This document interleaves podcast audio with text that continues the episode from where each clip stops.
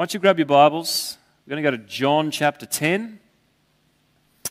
Before we do anything else, I'm going to pray and then we're going to launch into the word this morning. Father, we are just so grateful that you would see fit through your mercy, your gracious goodness, to open our eyes to see you for who you are. And Father, we're here to make much of you. We're here to behold you that we might become more like you. And so we pray this morning as we read your scriptures, may they come alive in our hearts. May they accomplish all that you desire through the power of your Spirit. Come and have your way afresh in our hearts and our lives. Come and be glorified in our midst, King Jesus. Reveal more of who you are. You are the desire and the delight of our hearts. We commit this time to you. In your wonderful name, King Jesus. Amen. John chapter 10 is the starting address. I want to look at one verse in this portion of Scripture, and then we're going to flick back just a couple of chapters to John chapter 8 as we set the scene this morning. We have been in this series for those who've been around the last probably six weeks or so, just with a particular focus. We've entitled it Wholehearted, what it means to be a wholehearted people, recognizing and remembering the greatest command is to what? To serve with all our hearts? To love. To love the Lord with all our hearts, to be a wholehearted people. And one of the, uh, the strongest warnings, of course, we've also reflected upon was Christ's own warning to the church at Ephesus, which was doing so many wonderful things. It's an incredible list. And yet Jesus looks at that particular church and said, And yet this I have against you. You've lost your first love. So quickly find that, reestablish that or your lampstand, he goes on to say, will be removed. It's a harsh warning, it's a wake up call, but it shows the intensity of the Lord towards this one reality that we would be a wholehearted people. And so we've been looking at different things that take us away from that wholehearted pursuit of the Lord. We've covered a fair bit of territory. And in fact, I thought that we had potentially landed the series last week. But every good sermon has a second amen, right? especially if you read Paul, there's normally at least two, if not three or four. So I figure every good sermon series should have a second amen. So if you like, this is sort of a, a, a postscript to the series, or we can see it as a standalone, whatever you prefer. But I want to look at this portion of Scripture here and really address something, encourage our hearts in one particular area. John chapter 10. Here's a passage. Jesus, of course, is in the midst of proclaiming who he is. Uh, we've studied through the Gospel of John. We did a series, I remember, a few years ago, looking at the I am statements because uh, the Apostle John writes his book around these seven claims of Christ I am, I am. In this particular portion, he's claiming, he's not claiming, he's testifying He's making clear that he is the good shepherd. He is the shepherd who leads his sheep. His sheep know his voice. That is his intention. And I'm resisting giving any more background or reading any more of this passage, although it's all good. So read it at any particular point in time. But there's one phrase in here that's just been running through my heart this week. If we jump down to verse 10, Jesus talking about the sheep, he leads the sheep. He's, he is the good shepherd. The good shepherd. Verse 10, it says this The thief comes only to steal and kill and destroy, but I have come that they, being his sheep, being his people, may have life and have it abundantly. The thief comes only to steal and kill, steal and kill and destroy, but I, Jesus speaking of himself, have come that they, my people, may have life and have it abundantly. A passage that probably for many of us is familiar. Jesus says, I have come to lead you to life. I'm the shepherd, and that's what a shepherd does. He cares for the sheep. The sheep know my voice, and I've come that I might lead you to life. But the context which grabbed me this week is interesting. That passage is connected, it's one verse, with this image also of a thief that comes to steal, kill, and destroy. So we're probably comfortable with what Jesus is the one who comes to bring life and to lead us. So, what then is the thief? Well, you may or you may not be interested to know there's quite a bit of scholarly debate around this notion and concept of who is the thief. One key, uh, key idea is well, really, Jesus is talking about the religious rulers. If you read the context here of John chapter 9, we see this account where Jesus heals a man who's born blind. And of course, the Pharisees at the time, they can't understand or comprehend what's going on, and they question this guy. And the poor guy who's caught in the middle, and they're like, Well, I, I, don't know what's happened. All I know is that Jesus has come, and I can see. My eyes opened again. I've experienced and encountered Jesus. I don't have the, the theological framework around it. And then, of course, the Pharisees question Jesus, and it ends with this interesting account where the Pharisees say to Jesus, Well, Jesus, are you accusing us of being blind? Is, is, that, is that what you're trying to say? And Jesus says, Oh, no, no. If, if I was accusing you of being blind, that's easy to fix. I've just healed a blind man. That's no issue. I can easily fix that problem. The problem's not that you're blind, the problem is that you think you can see. So he's saying the real problem here is that you're living with this perspective of deception. You're not aware of your true condition. Another, so that's one, one stream of thought says, well, the thief is talking about this religious system. You know, a, a, lot of people also like to link the theme into Satan, who, of course, Jesus, and we'll look at this in a moment, says is the father of lies. I would say it's both and, and even broader than that. The thief here, Jesus deliberately leaves vague for this reason. I would suggest it's this Jesus is saying, I'm leading you to life, and the thief in fact, earlier in the passage, he says, the thief comes to distract. Any other voice, anything else that would keep you from that is the thief. So the thief is simply, I believe, what Jesus is saying is any other voice, any other deception, any other lie or system of lies, so it's both and, it's all the above and more, that would keep us from the life that he has to offer. So it's a call for us to be listening for his voice, because he says, I'm the only voice who can lead you to life. But it's a call to be discerning. What are the other voices? What are the other lies? What's the other stuff that's around us that could cause us to live in deception, be it religious systems, be it um, demonic influence? We get a bit scared when we hear that, that voice, be it the, the worldly system, be it w- whatever may come. Be discerning and listen to my voice, because my voice will lead you to life, whereas the thief has come with only one agenda to kill, to steal, and destroy. So that's really the context here. I want to talk about this notion of moving from lies to life? What is something that can keep us bound? What is something that can keep us from entering into the fullness of what the Lord has for us? And clearly, in this passage, Jesus is rebuking the Pharisees and he's warning his people against any form of lies and deception. To be aware of it, to be alert to it, that it may not take away what it is that he has to offer, moving from lies to life. Jump back a couple of chapters. Let's look at John 8, one more passage of Scripture, and then we'll kind of launch in to what's on my heart this morning. John 8, verse 31. Jesus says this, another passage that I hope, in some ways at least, is somewhat familiar. So Jesus said to the Jews who had believed him. Now, just pause there for a moment, because I think this context is fascinating. He's not speaking here to unbelievers. He's speaking to people who believed in him. They already had some sense of who Jesus was. Jesus doesn't elaborate exactly on what he meant by those who believed in him, but they, they believed in Jesus. They were believers. That's what the word says.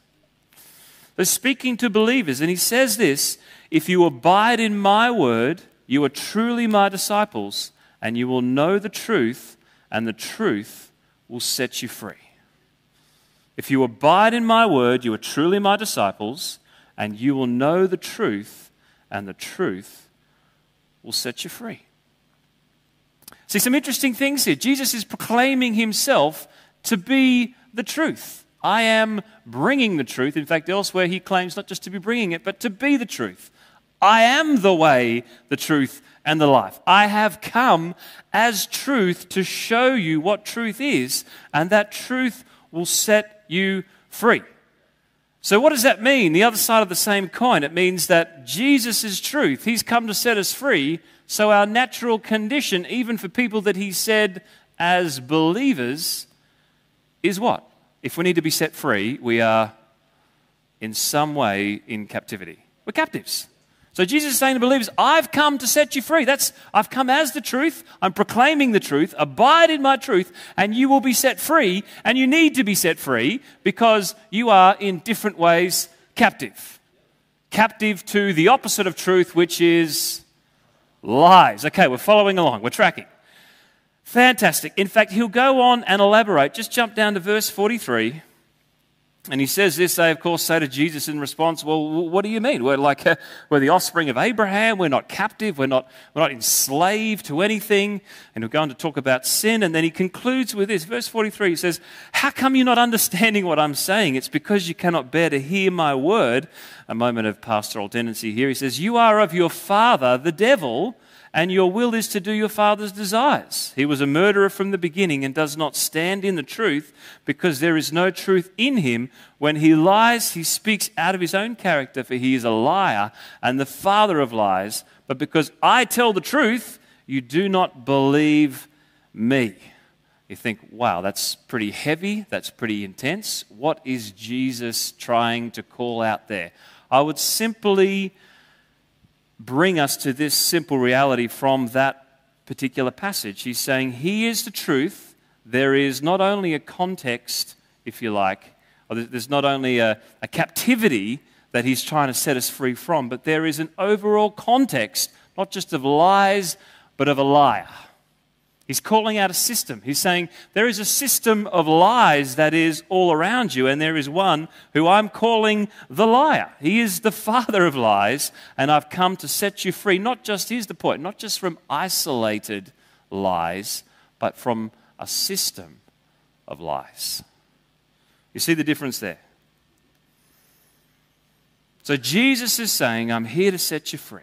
He's saying, I'm the good shepherd that's come to bring you life. And there's a system of lies that he's breaking through to bring freedom to the captives. So let's examine those two parts. There is truth, and then there is a context of lies. And then bring it back together and see where we land. You okay? Following along, tracking along. So, number one, there is truth. Now, I know Jesus has claimed it. I know for most of us, probably with that particular statement, you'd nod along and say amen and say, yeah, well, Jesus is truth. But I just want to underline it and reinforce it to make sure that we're all on the same page here. See, fundamentally, Christianity, Christ came as truth. It is a truth claim. And we should continually re emphasize that because we live in the midst of a a modern secular society that relegates, at best, faith to the sphere of subjective personal opinion. If, if you want to believe that, well, that's fine. It's all myths and legends. If it, if it works for you, then okay. The problem is that Christian faith never fits in that kind of box. The Bible is not mythology, it's history, it's a truth claim. We see that all the way through. One of the passages I often refer to is Matthew 16 16. Jesus is having this moment with the disciples and he's begun his, his ministry, and there's all these series on who he is. And so he brings his disciples in. He says, Well, who do you say that I am? And of course, they answer, like, Well, some say that you're a prophet, some say that you're this, you're that. He, he, he confronts them, he stops them and says, But who do you say I am? Who do you say I am? Peter, of course, he stands up and he says, You are the Son of God, the Messiah, the promised one, God in human flesh, the God who's come to rescue and deliver and save. And Jesus, of course, commends him and says, Blessed are you, Simon. Flesh and blood has not revealed this to you, but my Father who is in heaven. I mean, that alone is an astounding statement. But then he goes on and he says, In fact, on that rock I will build my church, on that foundation. So we think, well, why was that so important for Christ? Why on that foundation? Why not on the foundation of his miracles? They're pretty amazing. Why not pick a moment of Lazarus coming out of the tomb or walking on the water? On, on that foundation of, of me proving that I'm, I'm greater than death and great, I mean, they're, they're all important. But he says, on that foundation for this reason. From the very beginning, Christianity was a faith built on the centrality of its claim to truth. It's not just cleverly contrived stories, it's not just subjective, therapeutic, wishful thinking, it's not just good practical principles. It is truth, and specifically the truth that is d- distilled into this one defining absolute that is, who Christ proclaimed himself to be. So the miracles are important, but they're important ultimately to this end that they proclaim and declare who he is. Ultimately, the resurrection is so important, but it's important primarily because it testifies who he is and that he accomplished what he said he came to accomplish. In fact, I love what Timothy Keller says. He's like, if, if that is indeed the case, as we believe it is, then the burden of proof is not on God, but it is on us. If Jesus rose from the dead, then you have all you need to accept that he is who he said. So, Christianity, here's the point Christianity is truth, it is a truth claim. Jesus came to say, I have come to proclaim truth, and a truth that will set you free. Not just practical principles, I mean, they're fine and they're good. Not just sort of some subjective, wishful thinking, not some crutch to get you through some difficult times. I've come to proclaim truth, the reality of who God is and who you are. I've come to open your eyes so that you would know what truth is. That's the first piece of the puzzle. The second we've seen is that there is this context around us, not only of lies, but of a liar and his schemes, which are always centered, always have been centered primarily around lying. See, how do we find as Scripture unfolds Satan, who is termed the enemy of God's people. Right from the beginning in the Garden of Eden, he's there. God's laid out what is the truth. And what does Satan do? He comes along to deceive, doesn't he? Did God really say that? He comes to plant these seeds of doubt. He comes to bring lies. We see Jesus in the wilderness. There's temptation. There's Satan again. What is his major strategy? It's to question, it's to to, to plant these seeds of doubt, it is to bring lies. Are you, you is, is, did God really, you know? And how does Jesus combat that? He combats that with truth. Uh, what did we just read in John chapter 8? That he is indeed the father of lies. There is not little isolated lies, but there is a system and a strategic influence of the liar. And you might say, well, why is it important for us to recognize and realize that? There's, there's many passages in there. Ephesians 6.10, it talks about being strong in the Lord and his mighty power that you might take your stand against the devil's schemes. 2 Thessalonians 3, it talks about the Lord is faithful. He will strengthen you and protect you from the evil one.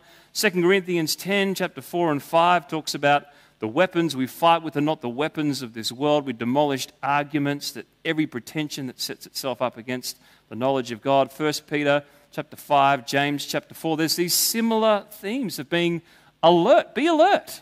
There, there is a real enemy and there's a real strategy.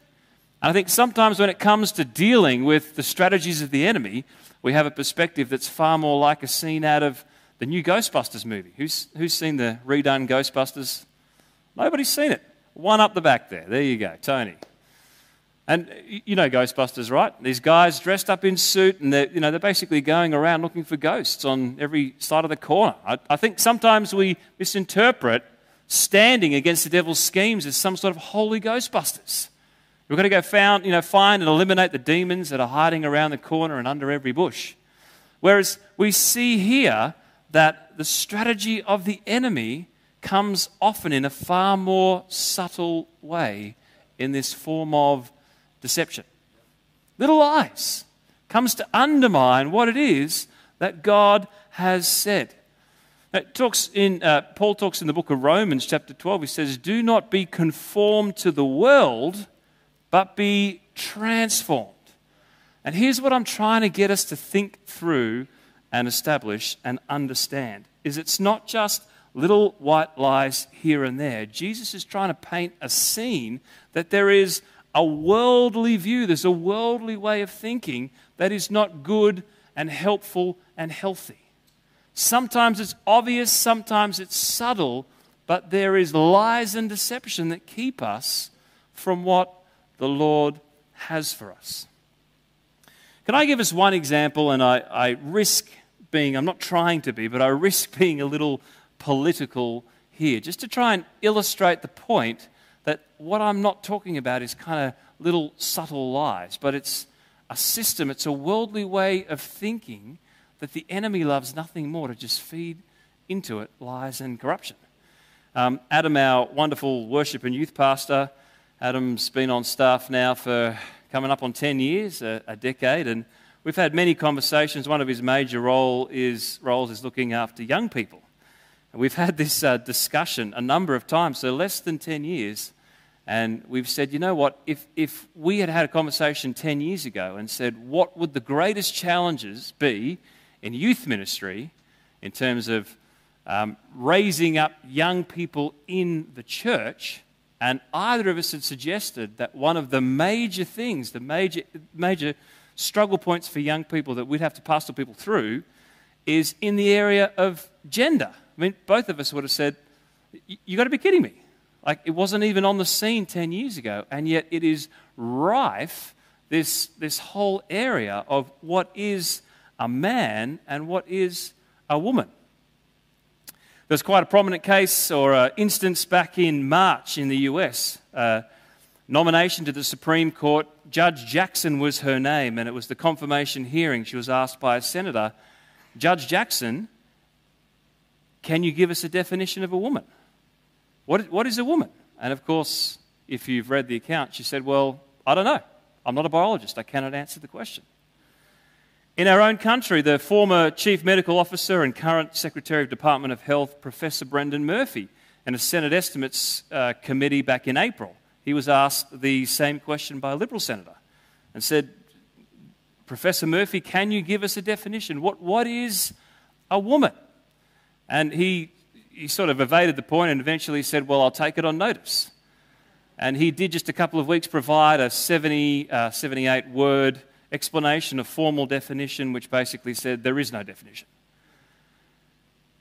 Chief Medical Officer, this is a Supreme Court nomination in the US. One that grabbed my attention, this is just from last week. It was reported that a senior bishop of the Church of England, Dr. Robert Innes, said this week in a public statement that the church, being the Church of England overseas, has no official definition anymore of a woman amidst an evolving understanding in this contemporary world. Now, all of that to say, there's, there's obvious examples and there is subtle examples. As I read that, and I could say a lot, and I'm resisting saying too much, don't want to get in trouble.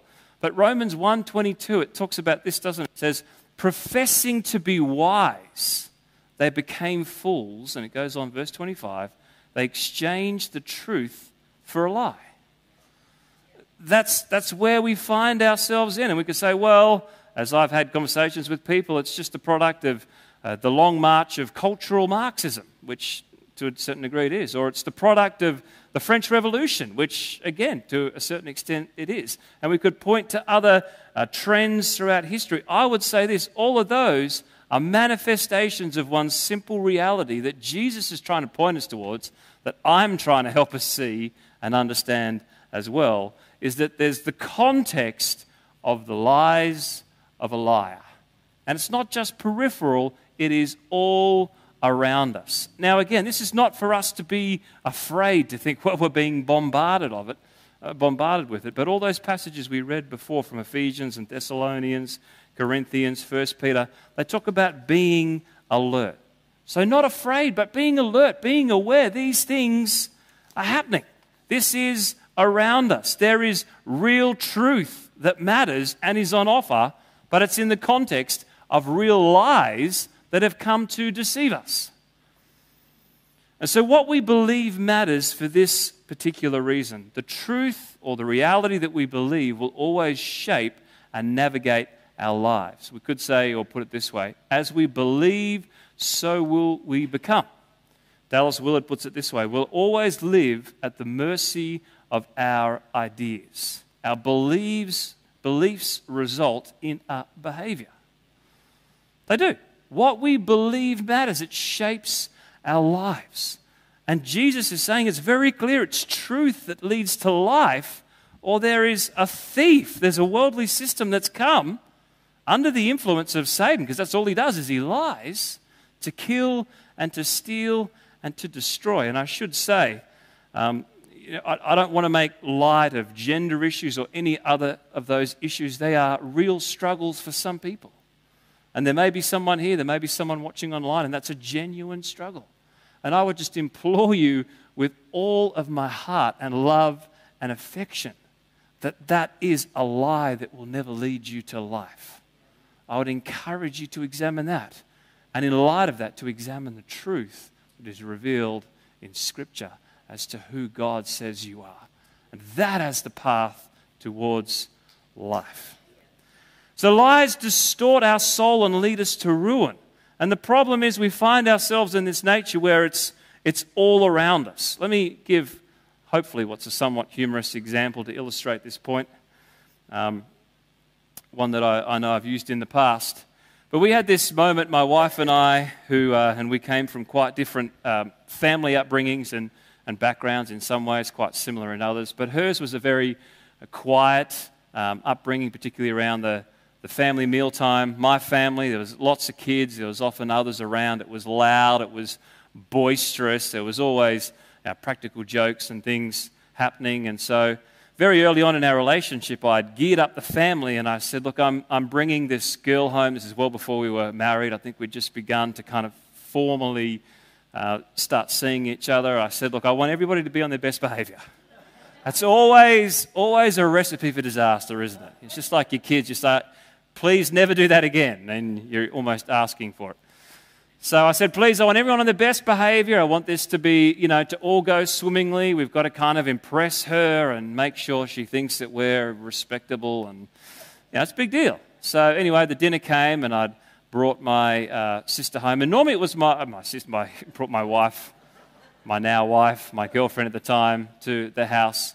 And normally it was my brother and I who'd get up to mischief, but in this instance it was my sister. That's where she comes in the picture. And so she had this great idea, and I don't know where she found it from, but she found this foul smelling stink bomb. Like it was disgustingly gross, the most horrific odor you can ever smell.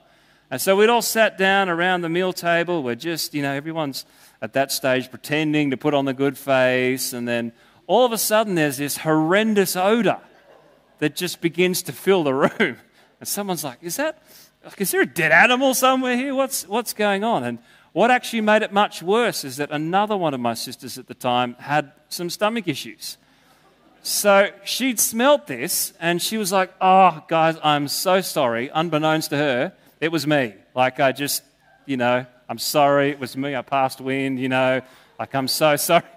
And so, of course, we're all trying to be very polite for her sake as you know, literally you could see it. The room was just filling with smell and this green odor, and the poor old sister is getting more and more embarrassed. She says, Guys, I'm so sorry. Like, this has never happened this bad before. I don't know what is happening. And we, we endured this. I don't know how long it was for, but it was for some time, really for the sake of my other sister, trying to just kind of cover her embarrassment until all of a sudden the instigator, my other sister, she could not contain herself anymore. And she said, Guys, I've actually planted this particular device. And we removed it. And the truth set us all free. And believe me, the freedom was sweet. Here's my concern. Here's the point. Here's where we land. Here's what I'm really going after this morning. We live in this culture where there is this aroma that is not of the Lord. It's not on the peripheral, it's surrounding us. And there is a tendency on every level for us to own some of these lies. It just is. It's It's natural of being in this fallen world, not just in the area of identity, although that's a huge one for young people, even Christian young people. To think, well, that, that, that is me. And the enemy loves nothing more because he knows that if he can catch us in this snare of believing the lie, then that lie then shapes our lives and determines who we become. And so we're in this culture. Maybe it's not something that's significant in terms of the gender area. I would say in my years of ministry, there's nothing that is more powerful in terms of keeping people bound than believing lies. And there's nothing more freeing and liberating than leading people to Jesus, who is the truth that can set them free. Here's some other ones. Maybe it's simply this, and these are all real, genuine examples of people that I've come across. Maybe some of these resonate. The lie that the young man believed that his worth is something that could only ever be earned. And so he spends his life striving, trying harder, trying and trying harder on the never ending hamster wheel. Maybe it's the young girl who feels ugly and unworthy of love. Maybe there was something someone said, a parent or a friend, when she was younger, and all of a sudden she believed it. That's, that's it. That's who I am. I'm just owning that. I, I am. I'm, I'm not as beautiful as all the models on Instagram and their perfect lives that are actually anything but behind the photos. But, but I am. I'm ugly and unworthy of love. That's the lie. Spending then a life searching for love, as the saying goes, in all the wrong places. Maybe it's the lie. This has been a, a big one I've seen on a number, a number of different occasions. Well, I am a bad person. I am a bad, not just I've done bad things, but something, someone said something along the way. The enemy just got his claws in. I haven't just done something bad, I am something bad. Like I am bad. And then we spend our lives trying to seek acceptance. Maybe it's in the area of perfectionism. Never good enough. Trying and trying again. Can be lies about our body, can be lies about whether God loves us, lies about our past, lies about hope for the future. What I can guarantee, each and every one of us, what I can guarantee, if I'm perfectly honest before you as well, is that there is. There is elements and there's aspects. Sometimes they're obvious and they're easy to identify. Sometimes they're subtle. They're very subtle. But there's ways that we've bought into this system. So that is me. And the good news is that this morning, as Jesus loves to do, as we read from John chapter 8 and John chapter 10, He's the good shepherd who's come to lead us to life. He is the one whose truth and His truth alone can set us free, can break the power of any lies that hold us and keep us in captivity. So I want you just to close your eyes. Put your Bibles, your notes aside. Let's just spend a moment with the Lord. What if we can have some background music or keys, guitar, something? But I, I don't want to, uh, to preach a message like this without giving us the opportunity or giving the Holy Spirit and us the opportunity to just ask that question. Lord, what, what is it for me? Or where is it that there are areas, that there's aspects, if I'm perfectly honest, that I've bought into things that are not true? And I'd love for this to be a moment and a morning where we bring those things into the light and we discover again the truth. Not just the principles, but the person who comes to set free, who says, You are lovable because I paid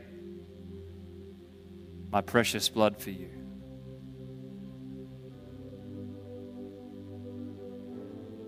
That you are good because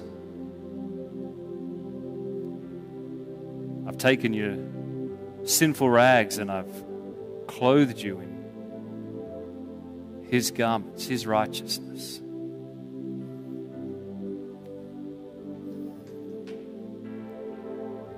That your life has purpose and meaning.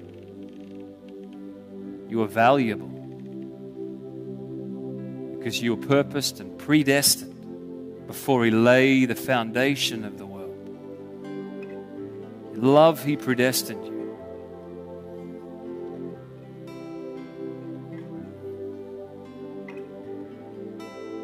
So, Father, I just pray for, for us this morning, for those gathered here, for others online. Holy Spirit, we just pray in this moment that you come and search our hearts. That you'd show us if there is if there's ways, whether they're subtle, whether they're obvious, that we've bought into the enemy's lies. Where the thief has come in. Whether it's religious systems, whether it's worldly systems, whether it's things that we've believed about ourselves, whether it's things that others have spoken over us. Where our lives are driven not by your truth and the truth of who you are, but of the lies that we've believed about ourselves. Lord, as you reveal them, may we have the grace this morning just to, to bring them to you, to say, Jesus, what is it you say about me? What is it you say about this?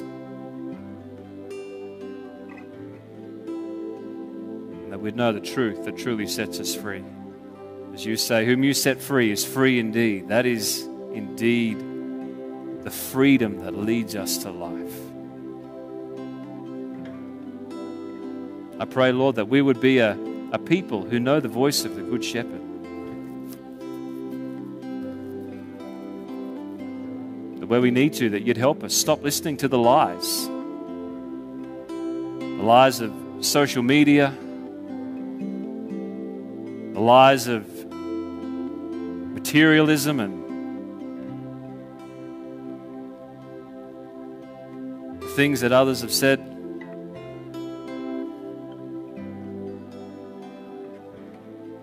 Lord, come and set us free, we pray. Set us free. Set your people free. I see you breaking chains.